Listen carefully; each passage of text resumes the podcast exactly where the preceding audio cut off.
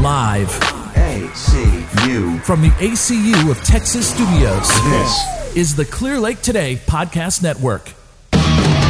Oh, hey, my name is Adam Smasher. Oh, wow. Well, now I seem like an asshole. If you don't know, I worked in the radio industry for over 25 years. How do we get along? That's Doug.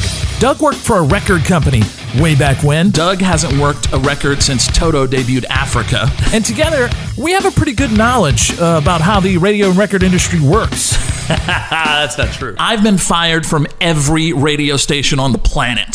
So once a week, we'll get together and give you an inside look at music, entertainment, me busting Doug's balls, You have got this hard on for Oasis. and there probably will be drinking, at least on my part. What about Noel Gallagher? How big is his penis?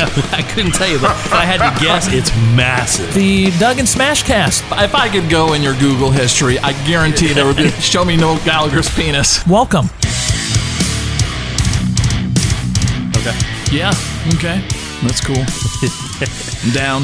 You're down. You're down. Hey, so you had the brilliant idea of today's episode being about encounters you and I have had with famous rock musicians. It's not country musicians for me, though. I don't know so much for you.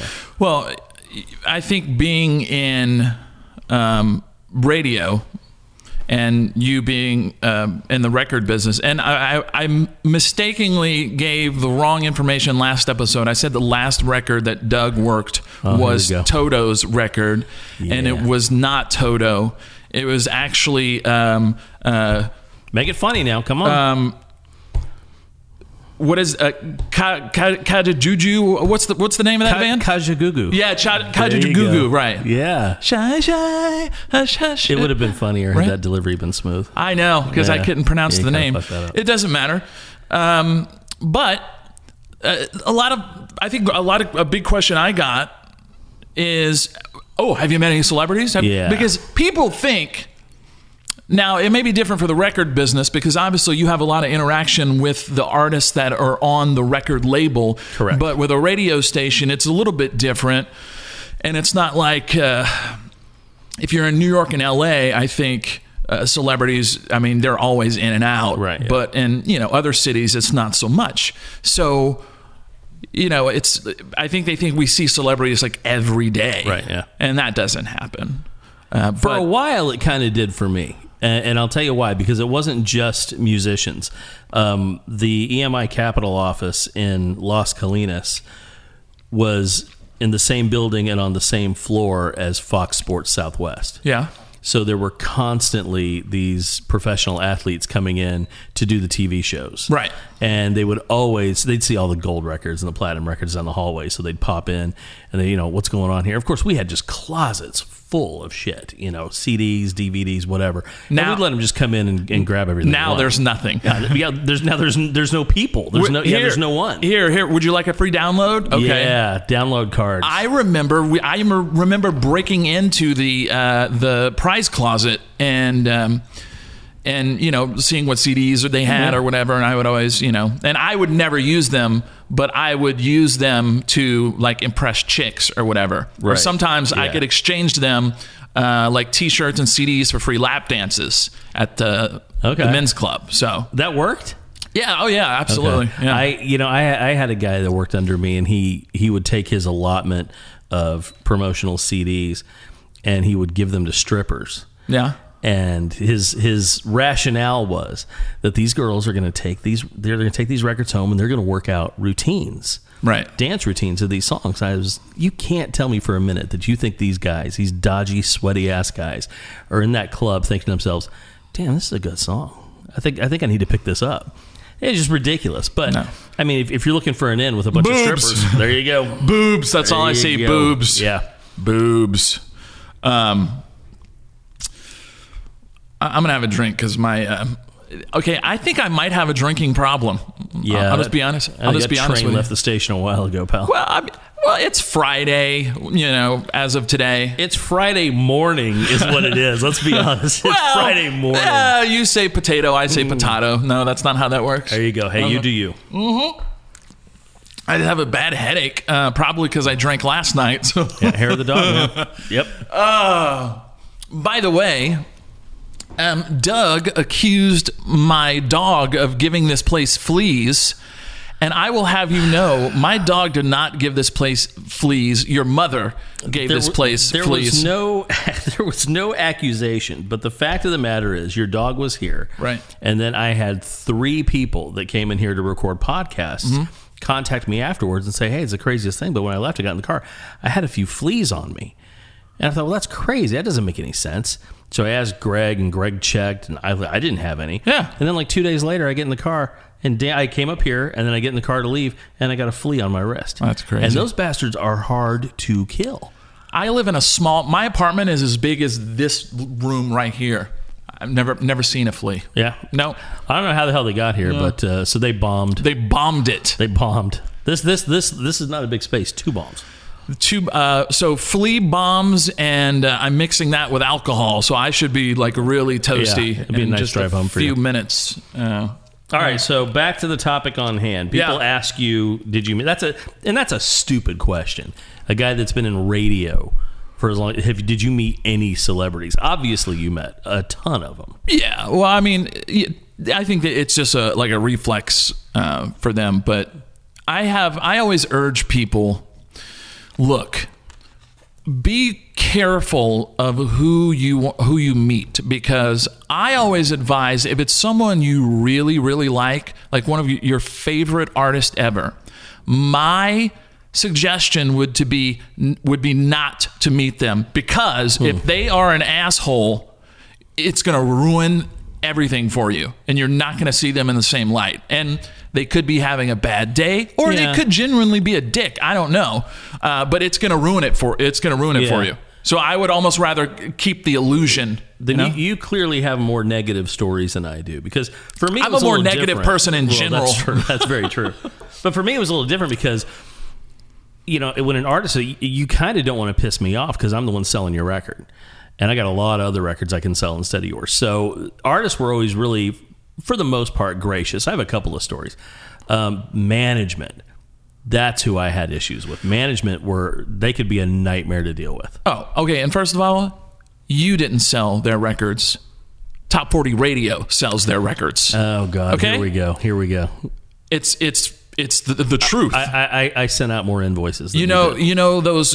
Oh, you guys play the same songs over and over, and you, you hear that uh, because we're the ones who sell it. Well, I say we. I'm not a part of that industry anymore, but Yeah. um, they are. I mean, because they nonstop, nonstop. But they they say and it might be a little different now because the whole market and the whole Yeah, it's all changed. way people consume music is uh, is different now. But I remember when my uh, when I got my first Norah Jones plaque, the uh, the platinum record for one million. My ex wife was literally pissed that it had my name on it and not hers. why why the fuck would it have hers? Exactly, and because because I didn't really like the record that much, and she loved the record. And so, what does that have to do with this? Let me ask you, how many did you ship? And she was just dead silent. So it's Yeah. okay. I got it because of how many I shipped. Right. So you know, leave that word. it is. You know, women. Women. That's a whole nother podcast. Very true. Very true. All right. Crazy. So, um, you have stories that uh, make me think that you've had some pretty negative encounters. So, um, let's hear a couple. Not all negative, and I would hope not. Jesus. I don't like. I, I've met a few people that were just they were just dicks from the moment like I said hello. Uh, Eminem was one of them. Just and I think it was because well, no, he, I mean he probably is a dick, but he he was sick. I think like uh. a few days before, so he probably wasn't he wasn't very much in a good mood. But guess what? Suck it up, buddy, because Yeah. we're the ones again who are playing the shit out of your song. You could at least pretend. I at Right. least when I'm in a bad mood, I at least know how to pretend. Okay, I could be just pissed off, angry, bitching Yeah. at you about something, and then someone comes uh, up behind me. Oh, hey, uh, Adam, and I'll, I'll flip it like that. Oh, hi, Oh, how sure, are yeah. you? How are you? Yes, yes, it's a very pleasant day. Yes, it is. Now, I'm assuming he was on tour and he stopped by the station. No, this was this was right when he came out. so Oh, they were pushing yeah. for that uh, for that record, that first big one. And uh, after that, and here's the the other thing about artists is that you'll see them when they're new, and then once they get really big, you'll never see them again because they don't need to. to Yeah, you well, know? and that's part of the problem is because you know it's the label making them do these things, Mm-hmm. and then once they get to that tipping point, now they're never going to do. Now, now the, the label goes from saying, "Hey, you're going to do this, this, and this," Yeah. to "Hey, is there any way we could get you to do this, this, and this?" To where the label won't even bother asking. Them. By the way, when you mention management of the okay, so management and record uh, reps and people from the record company always want it when you're doing an interview. They always come to you before oh blah blah blah, and you know what we do? We go oh yeah sure sure, and we totally fucking ignore everything you just said because it doesn't matter. Okay. Oh, let's just let's just stick to the questions about the record. Okay, yeah, sure, yeah, sure, we're sure. told to do Yeah, that, though. Fuck you. You know, it's like people people want to hear real interviews with people having real discussions. Now, uh, I am not going to uh, be rude uh, to someone. Perfect example, and this turned out to be a really good interview. And it's it's really uh, it's kind of girly when I mention who it is, but again, I was in top forty radio. Okay, yeah, I know. please. Um, this is when Jessica Simpson and Nick Lachey Oh, jeez. they were married and then they had just divorced and split up. Oh no shit. And so he came out with his solo album, which did really well, and, and at least in pop, the pop world. Uh, but he came in and the, they were like, "Look, I know it's a it's a current subject, and I know it just happened, but can we just steer away from questions about?" I said, "Yeah, sure, sure, sure, sure, sure, sure." And of course, I I did it in a way where I eased him into it, and I found a way to like slip it in the conversation and uh, and kind of I think I was I was I was telling uh, uh, uh, something about myself, and I was like, "Well, you probably know because you know what I mean." I so I kind of related to him, and after the interview, the record person came up to me and said that was the best interview we've had in a, in a, a long time. So again, let me do my thing, man. Are are you? Do you interview people for a living? No. Then shut the fuck up and sit there in the corner. You've got to understand that that that came down from up top. Right. That's. I mean, this was you know this because whatever Schlepp brought the guy in there, it's Right. not his call, but somebody made very sure. And, it's, and it, it, I'm sure it wasn't. Um, it didn't come from the label. I'm sure it came from artist management. And clearly, I have no respect for authority at all. Yeah. And I never have. And I never will. Yeah. Um, so a couple times I got in trouble. Uh, again, these are all these are. I swear to God. Um, I wish I had some cool stories, like you know, with you know, Zeppelin or you know, Aerosmith. I did actually meet. Ask me about that later because that was a good encounter. Steven Tyler from Aerosmith. Yep, and too. um, who's the, of the earth. who's the bass player? Tom Hamilton. Hamilton Yeah. The nicest guys ever. And I'm telling you, they were so gracious and they are huge superstars. Then you get these pop acts that come in who really haven't done a whole lot and then they're assholes. Anyway, uh, this is when this is probably I don't know early 2000 2001 maybe I don't remember um, but the Backstreet Boys were, were coming in for a concert, and whenever the the boy bands came, we always broadcasted from the venue the night up because it was insane, Oh, yeah. crazy. I had to do a thing with Hanson once. Oh my nightmare. god! And this is right when the the kind of the bad one, the tattooed one, uh, he had just come in and out of rehab, and he was actually he was in rehab. Um, and we did a bit where we they, somebody leaked the the the rehab facility that he was at. And so then the phone number, and then every every radio person on the earth was calling this this place. So we called the place, and we acted like we were his drunk friends coming to pick him up from rehab. Okay. and we were being obnoxious. Anyway, um, it turns out the day after was the concert and they were in town and I had to go out of town. That was not to bring the mood down. That was the day I found out my mom had breast cancer. So I immediately dropped everything and drove home. So I wasn't going to be at the concert. And so they had a guy fill in for me.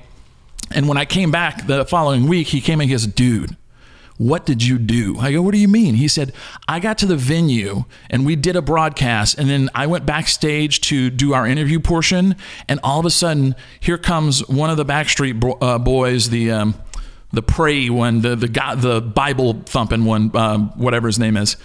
He and like these two big like his I guess security team or whatever walked up to me and they were like, um, "Are you Adam Smasher?" And he said, "No." And he goes, "Well, we," and they had heard the whole thing with the rehab, and they were pissed. They were. They were pissed. Uh, and of course, I laughed and then made fun of them. And, yeah. And I don't give a shit. But I mean, uh, come on. Uh, the boy band stuff was weird. I, I did an event with um, Jordan Knight, the lead singer. of, Uh, New Kids on the Block. New Kids Yeah. on the Block. He had put out a solo album. Yep. And I mean, Jesus, I, and I really didn't think that this would draw. the way it Holy shit. I could not believe how much. And this, there was, it was madness. I mean, it was crazy. All those, all those girls that were were, were teenagers and thirteen. Whenever he was popular, they're all like milfs now. yeah, Okay. Yeah. Well, I this told- was a while back though, so they were in that in between. Well, I, I told someone uh, I took my ex to a Justin Timberlake concert one year. Hmm. Nothing but hot moms everywhere. Go ahead. Well, so he he gets there, and I gotta say, nice guy. I mean, I, I Yeah. uh, you know just really really cool guy, and I think, and and I'm I'm pretty sure he was he was making a point of doing this. He was singing a lot in the back room, just just by himself, just talking about. But I think it was to say, I, I really can't sing. And he can. I gotta hand it No, to him. he the did- guy yeah. could, the guy could he could wail and and he was really i mean he was he was belting it out in the back room so he goes up there and i don't remember if he performed or not I, there were just there are too many of these things to remember but uh, what stands out about this particular one was the huge crowd and i had a little earpiece going into like a walkie-talkie because you, know, you had to have the security was just through the roof on this one and some guy is in the crowd and he has just whipped it out and Whipped what out? you know what he whipped out. His whipped out ding-a-ling? yep, he whipped out his schlong, and he's just tooling himself, looking at the girls Oh in my this crowd. Oh my god. And I'm so I'm up on the little um, elevated platform, uh, and Jordan Knight. My my job is to make sure they get the hell out of here. Once you know you've had your ten seconds with the guy, okay, you need to go. But I'm hearing this chatter going on in my earpiece, and so I've got a pretty good vantage point. I'm looking everywhere. I'm trying to see where this is. Where is this dude? Because but there's so many people. it's like dense. where's Waldo, but with a dick. Yeah, exactly. and so finally, I notice it because of the scuffle, because a security guard comes up behind him and just sort of, you know, interlocks his fingers and puts his hand around his face and just drops him to the ground as hard as he can. It had to have knocked him out cold. Yeah. Just and then they just drug him out. And you know, really, the people in the vicinity, the immediate vicinity, you know, something's going on. But the rest of the crowd, oblivious, had no clue that that was going on. Oh my god. That was the weirdest thing that ever happened when I was uh, when I was doing one of these events with somebody. One of the weirdest things I and no one believes me, but I swear to God, when Maroon Five they were touring with Gavin DeGraw, and this is when Gavin DeGraw first he was opening up for Maroon Five. He wasn't very big; he was just coming out on the scene. Yeah.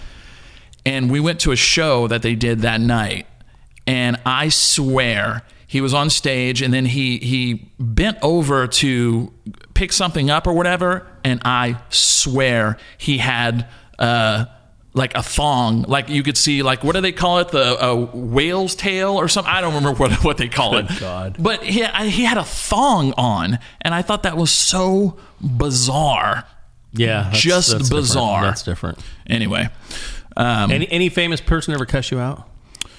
Um, I'm trying to think. I I don't know if I've ever been cursed at. Um, I I did piss off uh, Puff Daddy when he was in town for a concert too, and this I always got in trouble because I would do stuff on the air and I would do something relevant to the artist because if they were having a show that night, and I think I. And I played some gun sound effects, and like he was in a shootout or something. And this is right after uh, something happened with a club, and there was a Right. gun. One of his entourage. Anyway, he I I did the bit, and then my boss called me into her office, literally uh, three minutes later and said, "Hey, the record company just called. Uh, Diddy, they were in the, they were in the car driving around, whatever, and they heard and they they they're not you know happy." And I'm like, "Okay, well, Yeah. all right, thanks for telling me. Fuck, I don't fucking care. Yeah. You know, whatever." Dave Di- Mustaine called me a motherfucker one time. yes. Yeah, that was pretty good. Was Why? good. Uh, it, well, it wasn't my fault at all. It was uh, they were touring on the Risk album, which was really the first Megadeth album to bomb. I mean, they they, they were on a string Yeah. of, of, of platinum albums, and then uh, they put out this album Risk as a you know stylistically there was a change, and, and and the fans didn't they weren't digging it, but they're on tour, and I get I get a notification. Uh, from somebody, I don't remember who sent it to me, but I followed up with my boss. Dave Mustaine is going to be making an appearance at Guitar Center in Dallas. Why? We didn't book this. We didn't. We you know we didn't have anything to do with this. And so my boss is like, "Well, you probably need to go." I said, "What the hell's he doing there? I mean, what's what's what's is, is he signing? I mean, if, if he was going to be appearing someplace, he needed to be signing copies of that record, Right. And I would have made arrangements with a, a retailer to be on site to handle yeah. sales, all this stuff. So I go there, and I get there pretty early because I'm very the opposite of you, Right. And I get there with a, "Hey, is Dave Mustaine gonna be here today?" Oh yeah, yeah, yeah, yeah. It's gonna be great. It's gonna be okay. What's he doing? Oh, he's just doing an autograph signing. What's he signing? They had nothing. They didn't have pictures of him. They didn't have the the, the idea was if you bought a guitar, Dave Mustaine would be around to sell the, to sign the guitar. Oh, well, there you go. So, because like they're gonna have a line of people Yeah, buying a just- yeah, fucking everybody's ready to buy it, guitar, yeah. you know, five hundred dollars, a thousand dollars. and because the record was a stiff, we didn't really have a lot of uh, you know posters, flats, any of that kind of stuff. There wasn't a lot there, so I had like maybe ten things you know that I happened to have had in my car that I could bring in. But you know, a, a decent number of people came out, and there's just Dave Mustaine just standing, he, he just nothing to do, just ridiculous. And I'm calling my boss, going, Jesus, this is a nightmare, man. I mean, people are like wanting autographs, and there's nothing. He's signing like. Um, Guitar Center flyers. Oh, my god. for God. people, it's just the worst thing ever. And so the whole thing kind of wraps up. And Mustaine walks over to me, and, and there are two other people standing around me. And he goes, "Which one of you motherfuckers set this up?" I said, "Oh no, no, no!" I said, "You can't bring that to me." I said, "I don't know who booked this." I said, "But if I were you, I'd be talking to management because I would have put you. I would have put. I mean, hell, I would have put him. at, You know, like a." Tower Records or Sure. a Virgin Megastore or something. I would put, you know, and we we could have shipped some some records out of this thing because the record was dying. Yeah, he was the only one that actually really and he didn't. It, there was no like, oh, okay, well, sorry. Now he just Oh yeah, he, told he what doesn't me, give a and he just turned around and he just left. But I don't blame him. I mean, those guys. I've I've seen too many itineraries for touring artists. Those guys don't have a minute to breathe. You know, and it's like that's time he would have probably really liked to go relax or go do something. No, do some this- heroin, yeah. you know, There you get go. fucking drunk at 11 a.m. on a Friday like a loser. He was a businessman, though. Some of those guys are businessmen. You know, one of the one of the artists that that that uh, was on Capitol that that got the most flack was Art Alexakis from Everclear. Yeah. people hated that dude. I don't know why. I don't know either. I've got nothing but great things to say about that dude. Um, you know, he he understood though that this is his chance.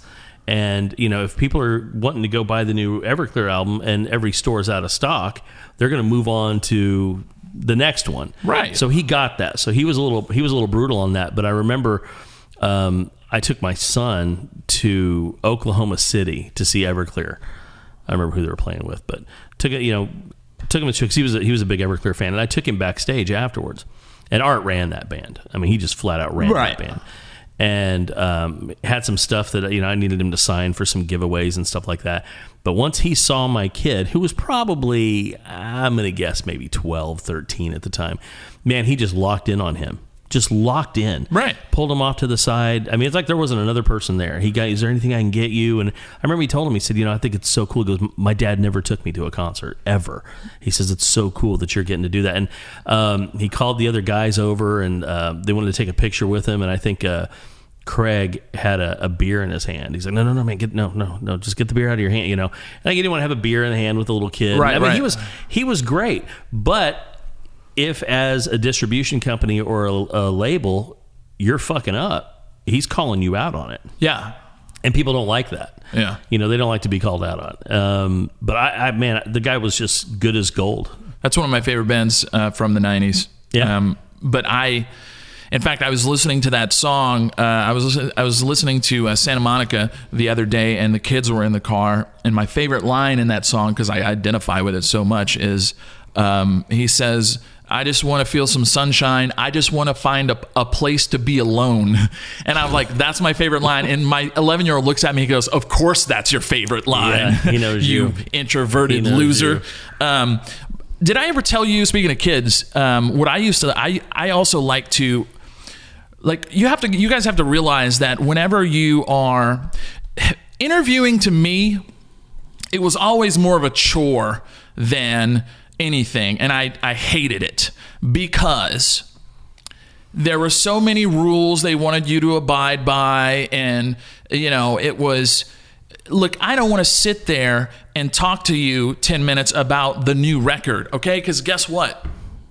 No one gives a shit who produced your record. Oh, I they would don't. have hated you. I would have hated you. They don't give a shit. They want to know about you. They like you. They like the band. They want to know. And without getting too personal, you know, I'm not going to ask him, like, hey, when's the last time you did cocaine? You know, I'm not that, like, but in the car before he came. yeah. So I would rack my brain thinking of ways to, like, how can I make this entertaining? Because when you are coming at it from a radio uh, standpoint, okay, here's what I see. Okay, this artist is coming in, and let's say, name an artist. Oh God, uh, Thirty Seconds to Mars. Okay, let's say Jared Leto is coming in to because he is 30 Seconds to Mars. Sorry, Uh, him and the other guys. The brother. Yeah. Um, he's coming in to talk, and I'm like, okay, he would be a little easier because he also does acting, but I would say, all right, now, no matter what I ask him, no matter what, his fans, the people who love that band, they're going to listen no matter what because they're just Oh, going to yeah. listen to him talk. Yeah. My job is how do I make this interview interesting to people who one, don't know who 30 Seconds to Mars is. Two, know them, but they're like, eh, I'm not really. How do I make that entertaining for them? You know what I mean? So I that's the that's the angle I have to to and so really you have to prepare. And the best interviews are with people who just are people person. They're they're a people person. They have a great personality. Like I'll tell you, um, we did a lot of phone interviews as well. And some of the biggest stars, like Will Smith, called in to do. He was I forgot what movie he was doing at the time.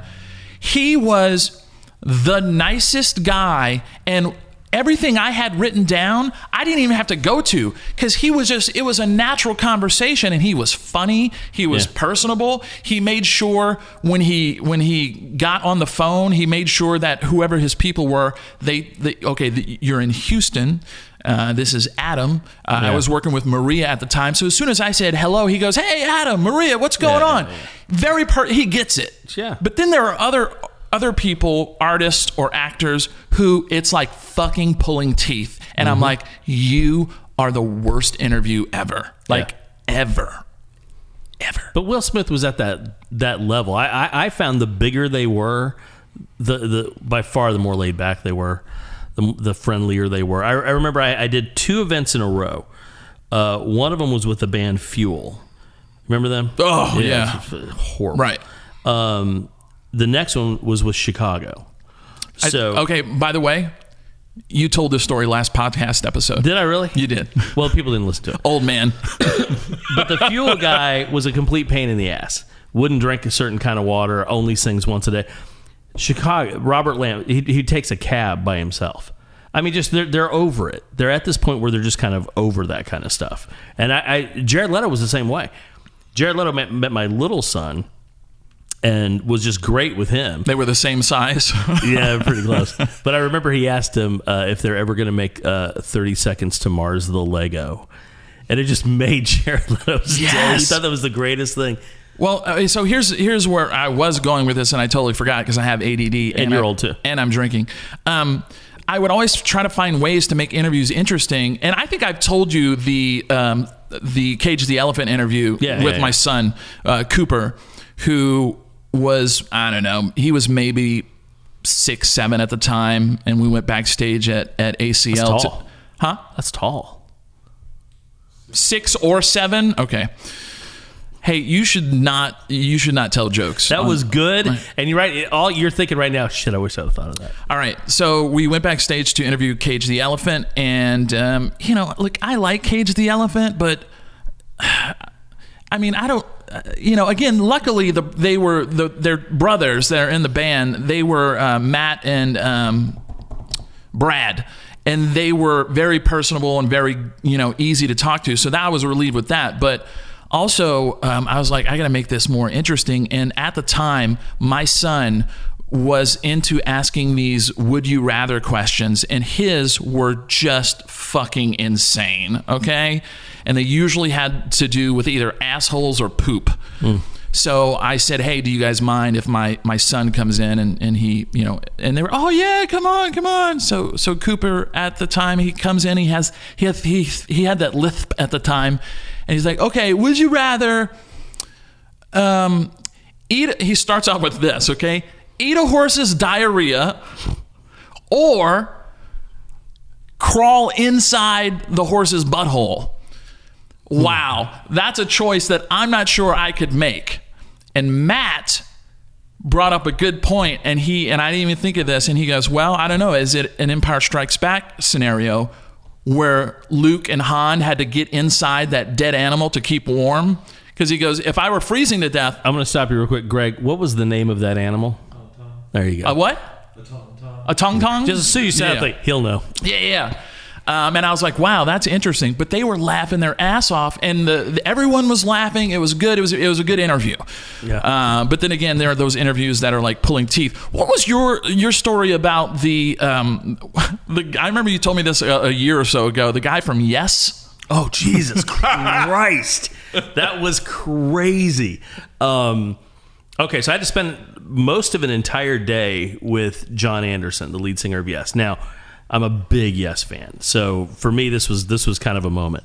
Um, they were playing in Dallas, and I went backstage to kind of square everything away with him. And he's got this real pixie-ish kind of voice. I've got a little bit of cough, so I'm not going to try to uh, I'm not going to try to imitate it. Thank you. Uh, you're welcome.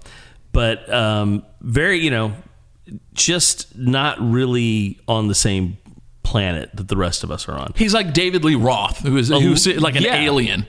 Yeah, he Okay. just just he has Weird. he has no relation to the, the real world. But this is the thing. This is, this is a guy that's been a rock star for 50 years. Now, at this point it's it's not quite, but you know, as long as I've been alive, this dude has been a rock star. So I tell him what we've got going on, where I've got to pick him up. He's staying um, at the Crescent Court Hotel, which is a beautiful hotel in Dallas. And he we've got to be at a certain place. If I recall, we got to be someplace at 11. And so he tells me to pick him up at noon. I said, okay. I said, well, that's that's fine. But, the thing is, is we have to be here at eleven. And I'm Doug, and I'm always early. And he said, uh, he says, okay, fine. He says, um, pick me up at eleven. I said, okay, so that's great and all, but We have to we be- have to be there at eleven. He can't even ha- he can't even tell time. Like No. he has no concept of anything. No clue. So I tell him, I say, here's what I'm going to do. I said, I'm going to be in the lobby of your hotel at 10. I said, if you can just come down as quickly as possible. Uh, he says, okay, that's fine. So I get there at 10 o'clock, and god damn it, he's sitting in the lobby waiting on me. Wow. And I'm thinking, this is going to be a good day. Little And- did you know. Oh, yeah. So he stands up and he remembers my name. It's, you know, he's impressive. And uh, he says, uh, let me buy you breakfast. And my head just dropped. I was like, Wow. Jesus Christ, you've got to be kidding me. So we walk across the street to this little restaurant. And so many things about this were first of all, he orders for both of us. I mean, so I mean, Oh, come know, on. yeah, orders for both of us. What did he order you? He ordered me a blueberry muffin, a cup of coffee, and an espresso. Okay. And he ordered himself the exact same thing. Okay.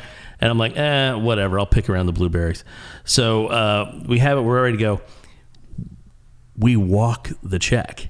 He does not wait for a check to come. He, Wow. He, he, he doesn't walk. Yeah, I, I read somewhere that Sting, all the see, you'll never find Sting with five dollars in his pocket.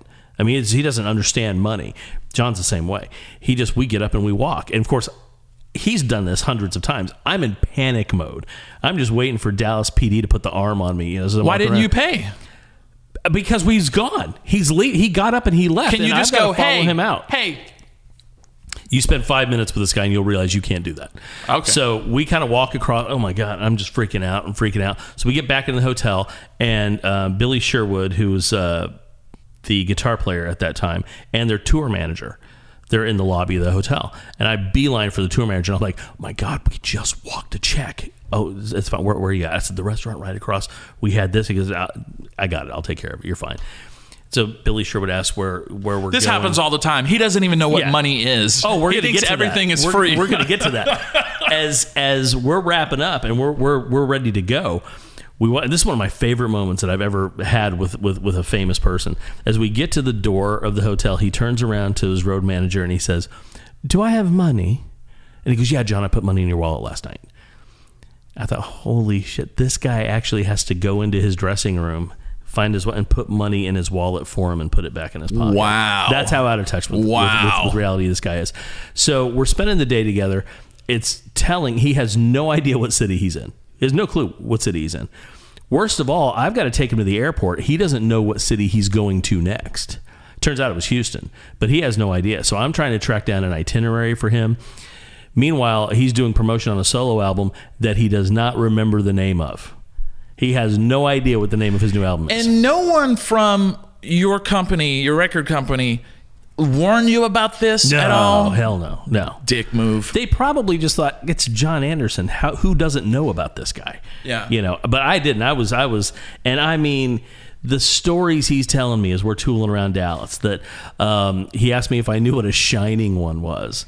And I told him I didn't. uh, uh, as a matter of fact, I don't know what a shining was. A shining one is a seven foot tall fairy that appears to you once or twice in your lifetime, Uh-huh. and it only appears during when you're high on mushrooms. yeah, something huge is happening in your life. Yeah. Huge. And it appeared to him during the mixing of this most recent Yes album, Okay. which was called Open Your Eyes. So the All album right. was going to be huge. That album just died a complete Yeah. death. So the Shining one just missed the mark. You know, the Shining one should have shown her up during Fragile or like close to the edge, but it waited until this one. But he's telling me that my wife was my mother in a former life. And I mean, I'm getting all this weird shit from the guy. And it's funny because I went into that day thinking this is going to be the greatest day ever. Nope. And within just a handful of hours, I'm just thinking, I cannot wait to get this lunatic out of my car. Oh my god. But it was, I mean, great stories, though. He bought me uh, one of his solo albums. Uh, Wasn't there at- a story you had about a, a, a hooker or something with that guy? I didn't have the story. Somebody else had the Oh, story. okay, okay. Yeah, so I shouldn't recount that one because it's not my story. But Come he, on! He, he he gave me this. He told me this whole thing about how he was always this very faithful, uh, and it wasn't a hooker; it was a stripper. Okay. So to be fair, Same thing. Yeah. Okay. That, that Adam said that. Um, Because we have so many strippers listening. yeah. Okay. Or Uh, hookers. Basically, that he was such a- an angel and a good boy when he was married, and his wife was not true to him, and all that kind of stuff. And I'm telling the story to somebody uh, that worked for, uh, I think he was with Hollywood Records, and he's like, "Oh bullshit!" He told me the story about they they took uh, the whole band to a strip club, and uh, John wanted an Asian woman, and so they had to call an Asian woman to come in and dance for him, and they went into a little lap dance room, and he just starts to hear this commotion, this ruckus, and he's being drug out by like three bouncers, and he's just clawing onto the door jam trying to stay in there. But that's not that's my story. That's not my story. Somebody Hey, uh, that, we got any Asians back here tonight? Any, uh, any of you Asians dancing tonight? Anybody? Hey, try try to play that card the next time you go to one of those places and see if it works out. You know, I've never been with an Asian woman before. It's on my list. Oh, you got a list? Yeah. I've never been with uh, an Asian woman or um, my kids have me thinking saying black is racist now. They they no black African American or, or who, yeah Hispanic. I've done before. I've done yeah How did we get to this? yeah. But I don't know. I've always been curious about being with an Asian girl or a Vietnamese girl. I don't know. Just because. Because I have. So what, what's your curiosity? I'm just I don't know. Okay, Just I'm just curious. it, it's wasted curiosity. oh, okay. It's uh, there's there's nothing. You know, All right. Whatever. There's nothing different. Well, I mean, you're racist and you don't like Asians, but that would not be true. Okay, so I'm, I'm going to touch. This is the last story I'm going to tell because we're, we're, we're kind of going on and on here. But I'm going to tell you one of my favorite celebrity encounters. And I don't know how big of a celebrity uh, this guy really was. He's dead now. Um, he was a rapper named Big Moe. yep. Yeah, and so he had done this uh, album called "Welcome to the Purple World," and he had this song out called "Purple Stuff." Which was which is the purple drink. the yeah yeah. It's and the codeine mixed with I don't know something. cough syrup. Yeah. It's, it's or something like that. And Purple um, drink. Yeah. So I had to do a run. Sipping on some uh. Sipping, sipping on some sizzurp. Jesus, No, I'm no, no one. Okay. door with you. Okay. Um, so I've got to spend a day running around with this guy, and then we're gonna do. Uh, it's, it's the day the album comes out. Now he, we, we, it was just a straight distribution deal with with us. Um, he was on another label, but we were handling the distribution of it. And so I spend the day with him. And our first, we have to go to this place called, uh, I think it was called Gladys Soul Food. And we went for breakfast, and I'll never forget. Now, Big Moe was huge. Well, his name is he Big Moe. He had to have been hovering close to five. Wow. I mean, he was he was he was huge, and so we go to this place. We we order breakfast, and it's like a breakfast buffet, and you can imagine what my plate looks like. Nothing's touching. You know, I got my eggs over here, my little things. Right. Everything's disappeared. Weirdo. He took like a, a huge pile of everything on there, piled it up, and then he poured gravy over everything. How did he die? What it was Gravy? Yeah, I have no idea. Drowned in gravy. in what a way to go, though. This, get, Oh. this gets worse. I want to. I want to. When I go, I want to go after having sex, amazing sex with the like a just a gorgeous woman, and then drowning in a big tub of gravy. That's what I want to do. Okay, well then you're not going to like what he did to the gravy then. Okay. Because then once we got to the table, he opened up every packet of sugar that was in the little holder and put it all over the gravy. So in my head, I'm thinking to myself, okay, this is he's trying to get bigger. I mean, that's this is his thing. He's the you know obese rapper. He's trying to get bigger. So he, he eats all this food and whatever, and he during the conversation, and the conversation's not you know riveting by any means, but during the chat, he falls asleep with his eyes open. And he's just sitting across from me, and I just hear this. And I'm thinking, oh my God, he's asleep. So I wake him up. We move on. We do some other, you know, we go visit some other places. So it's the night of the in store, and it's packed. I mean, it is so crowded. News helicopters are over the place because of the mob of, of people that are out there. Now I've got him two nights in a row. I got him the the night the album comes out, and I got him the next night.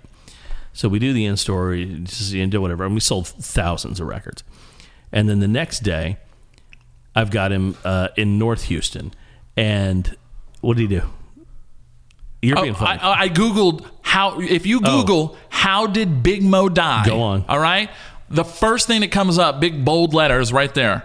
Heart attack. Heart attack. Rest in peace, Big Moe. Gravy induced heart attack.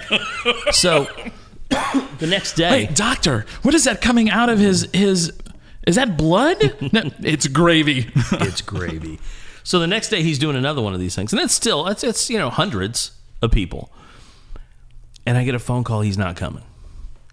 What are you talking about? He's not coming. I got there's I got like six hundred people out here waiting to, to meet this guy. You know he's not going to come. Uh, I said why? He said he had to get a haircut, and this is this is the sentence that came out of my mouth. That motherfucker was bald yesterday. was, that was my only contribution to the whole thing. So I had to go up there. That was a, that was the shitty thing. Is when somebody canceled, you have to cover for the artist. You, yeah, and you, look have like to, the asshole. Yeah, you have to just fall on that sword and go up there. So um, yeah, I don't remember what I said. I You have to fall on that gravy dish. Yeah, yeah, yeah. But Big Moe didn't. Uh, yeah, we, we we lost him. We lost. Can you Moe. imagine? Like he has to have someone wipe his ass. There's no way. Oh God! Yeah, either Can- that or he just like takes a towel and just sort of. Can like you, the- or has to go in the shower and get hosed down? Can you imagine? Your job is to wipe Big Moe's ass. Honestly, okay. that was my internship actually before I got the job. All right, real quickly before because we talked about a bunch of bad ones. One of Yeah. the best encounters I had with a celebrity, and this is what I wish more celebrities and musicians and actors would would be like. Um, um, you know how when you see anything with Dave Grohl, he is like Oh, yeah. he's awesome. He talk, you know, he he's never too good to talk to anyone. Uh, but we were at when Super Bowl was in Houston, two thousand what one two thousand Something like that. Yeah.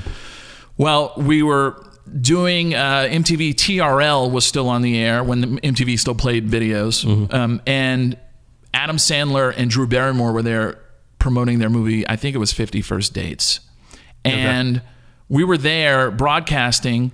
and I was like, man, it'd be awesome if I could get one of them to do an interview. And of course, I look over and there's fucking Adam Sandler with one of his guys. I don't know who it was. It was a buddy or whatever. And they were just by themselves, just tossing a football back and forth. Really? No one around them. No, no, no security. No nothing. And I just went up to him and started talking to him. And I said, "Hey, would you mind talking to us on there?" He goes, "Oh yeah, sure." And we had the best, just most laid back conversation. He was awesome. I went and I, I tried to get get Drew Barrymore, and her people were like, "No, she's not. Yeah. She's not talking to anyone now." And I'm like, Adam Sandler is bigger than she will ever be. Uh, Oh, yeah, you yeah, know. yeah. But he was just the nicest, laid back guy ever. And I was I was so impressed by that. It's so good to to hear that when you get rich and famous, you know, because most people turn into assholes. Right. Uh, you know, money makes you. I think a lot of money makes you an asshole, which is why you and I are so nice because we're poor. Yeah, there you go.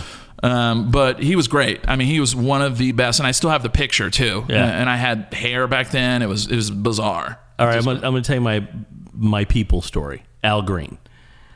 So Al Green. That was my. Uh, uh, we had an Al Green song to my my at my wedding. That was our wedding song. So. Oh, okay. All right. Thanks for bringing that up. You're welcome.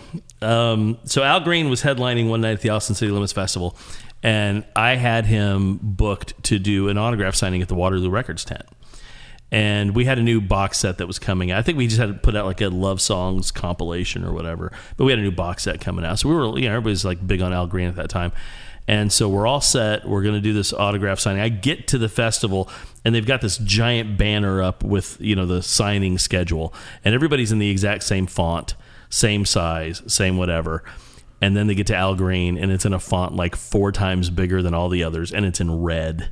And it's just like Al Green. So it's like the big to do.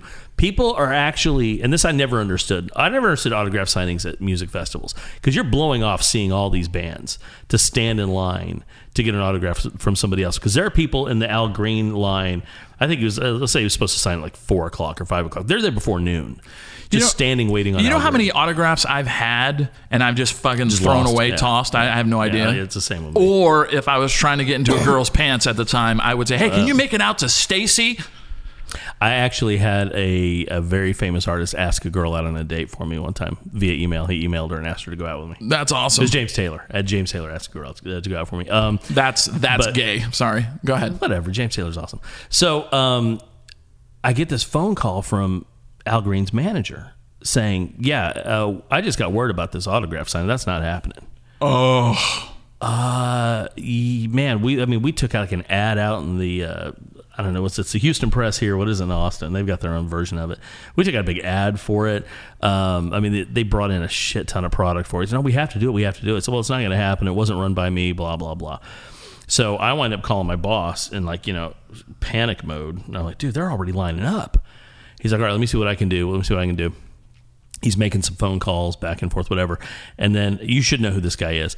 Uh, after about an hour of this, I get a phone call from my boss, and he's giving me Bruce Lundvall's phone number. Now, Bruce Lundvall at this time, um, and he's passed on since but he was the president of Blue Note Records. He is a legend in in the record business. So I called Bruce on his cell phone. Shit. So I call him up, super gracious as can be. He says, "Okay, so is this a good number for you?" I said, "Yeah, it is. Absolutely, absolutely. You know, whatever." Like 10 minutes goes by, my phone rings, it's Al Green. And he's like, "Hey, Doug, you know it's it's it's, Al Green." It's, oh, hey, just hey, sorry about the no, no, no, no worries, don't no, no confusion. Oh, yes, what what is it you need? I said, "Well," I tell him, "So, well, yeah, we'll be there. We'll be there. Yeah, we're happy to do that. Happy to. Oh, thank you so much. It's going to be wonderful. I'll take care of it. Okay, yeah, great.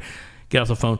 Three minutes later, my phone rings. Hey, yeah, listen, I was very clear about this. We're not doing this. Okay, it's not happening. You need to let whoever you. Oh no, no, no, it's good. It's good. Uh, actually, I talked to uh, Bruce Lundvall and then uh, uh, actually Al Green. I just hung up with him. He's good. He's he's. He goes, I don't care who you hung up with. I'm telling you, it's not happening. Okay, you understand? We're not going to do it. Get off the phone with him. So I call Al Green back. Hello. Yeah, absolutely. No, Doug. Doug, listen. Yes, we're going to do it. All right. We're just. I, I got you. Okay. We're going to do this. We're gonna. It's going to be great. Okay, great. Get off the phone. Man, I'm not going to tell you again. Oh, this is not God. happening. And at this point, I realize Al Green is sitting with his manager, going, "Okay, yeah, great, great. Hey, get me out of that." oh and no! passing the phone. I realize now this is where we're at. What a dick! And uh, I'm just like, oh God, you've got to be shitting me. So I have to go and explain to everybody that Al Green's not going to come. And uh, my make good for it was I ordered like uh, they let me get like like ten copies of his box set like six months before it came out to give to the you know to, to people to to you know sort of soften the blow a little bit. But the best part of that whole story was, and it was a disaster. It was the most embarrassing thing ever to deal with. Um, I talked to the girl that handled the Circuit City account, and uh, they were opening up a new Circuit City on Valentine's Day, and they'd booked Al Green to come and sign autographs. And she says, "Yeah, it's going to be you know love songs with Al Green and blah." I said, "Yeah, he ain't going to come." Oh no no no no, he'll he'll be there. Yeah, no, he's not going to Yeah, come. okay. He's he's not going to come. No, no, you don't understand. I said, no, you don't understand. I said, I had thousands of people there. This is not going to be, this isn't a, a Circuit City grand opening. I had thousands of people there. He's not going to come. And sure enough, she calls me up. He wouldn't leave his hotel room. They were like knocking on his, the door of his Is- hotel room. He wouldn't leave his hotel room. This is what pisses me off when there's no just do the right thing. Look, it's to be yeah, it might be a hassle. You might not want to do it. Yeah. But you know what? If you can make a connection with just one or two people, uh, they're to tell people and they're to tell people and you just and also know you're making somebody happy by just showing up, you know? You rich douchebag, you know? You don't have to be a douche. Yeah. Again, I told you Steven Tyler and Tom Hamilton of Aerosmith came in for a private performance and literally stayed until the last person left. Yeah. Normally what they do is they come in, they usher them in. If they're singing or performing, they'll talk a little bit, interview, then they'll sing. Or if they're just interviewing, you just interview them and then people will come in and they'll line people up for Yeah. pictures and then they'll just usher Yeah. them out. It's they not would not leave until the last fucking person cool. left That's and cool. signed everything. Um, and they're one of the biggest bands in the Yeah. world. I did an in-store signing with 30 Seconds to Mars when they were at their peak. They were, I mean, they were really at their peak at this point. And you know, these these are simple things. This is not a complicated deal. No. here. they weren't performing. They're, just coming in and signing some records. They go. Um, but for like six weeks in advance of this, I was getting emails from just all these different people. This, this, you know. Oh, okay. Well, you got to make sure this. is- You know, this has to be like this. It's like, you know, I've done, I've done a, enough of these. I know how to do these. And so the whole thing was just this huge big deal. Of course, the band was great. Um, they were still four piece at this point. And so we go through it. The thing goes without a hitch. I mean, it's just fine. You know, they came in, everybody's great. They, they signed shit for everybody as they go. So just it was kind of like to be a dick about it and to put a little perspective in it, um, because as these emails started growing, everybody was on them. So the eventually there's like nine people on this email. You know, so I go to the last one that I had and I hit reply all and uh, I said uh, something like, "Everything went great. Just want to th- say thanks to everyone for your help with uh, the band we distribute going into a record store and writing their names on CD booklets." Send because that's all you did. That's all it was. Yeah. they came in and they wrote their names on CD. Boom, you're done. But it was like six weeks of you know I don't even know how many emails. It was just ridiculous. Fucking drama. Jesus. All right, we All gotta right, go. we done talking to one another? Yeah, that was uh, that was good. I'm glad I came up with that idea. Yeah, you can't. You, you don't- there was no planning. You were you were driving when this hit. You don't lie. You have to come up with uh, the next idea. So All right, deal. I got it. all right, All right. um, bye. Bye.